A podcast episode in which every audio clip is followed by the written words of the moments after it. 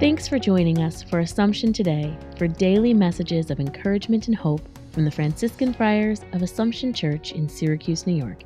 Here's today's message.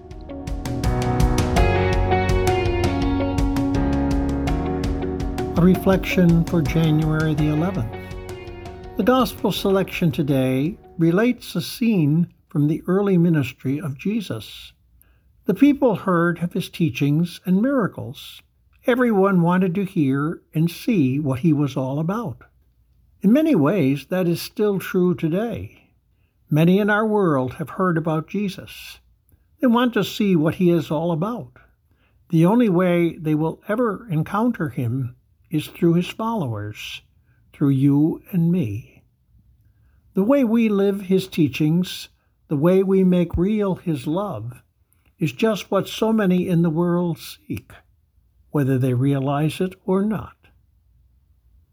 Lord, help me to be available so that you can use me today to make yourself and your message known. Thanks for joining us today.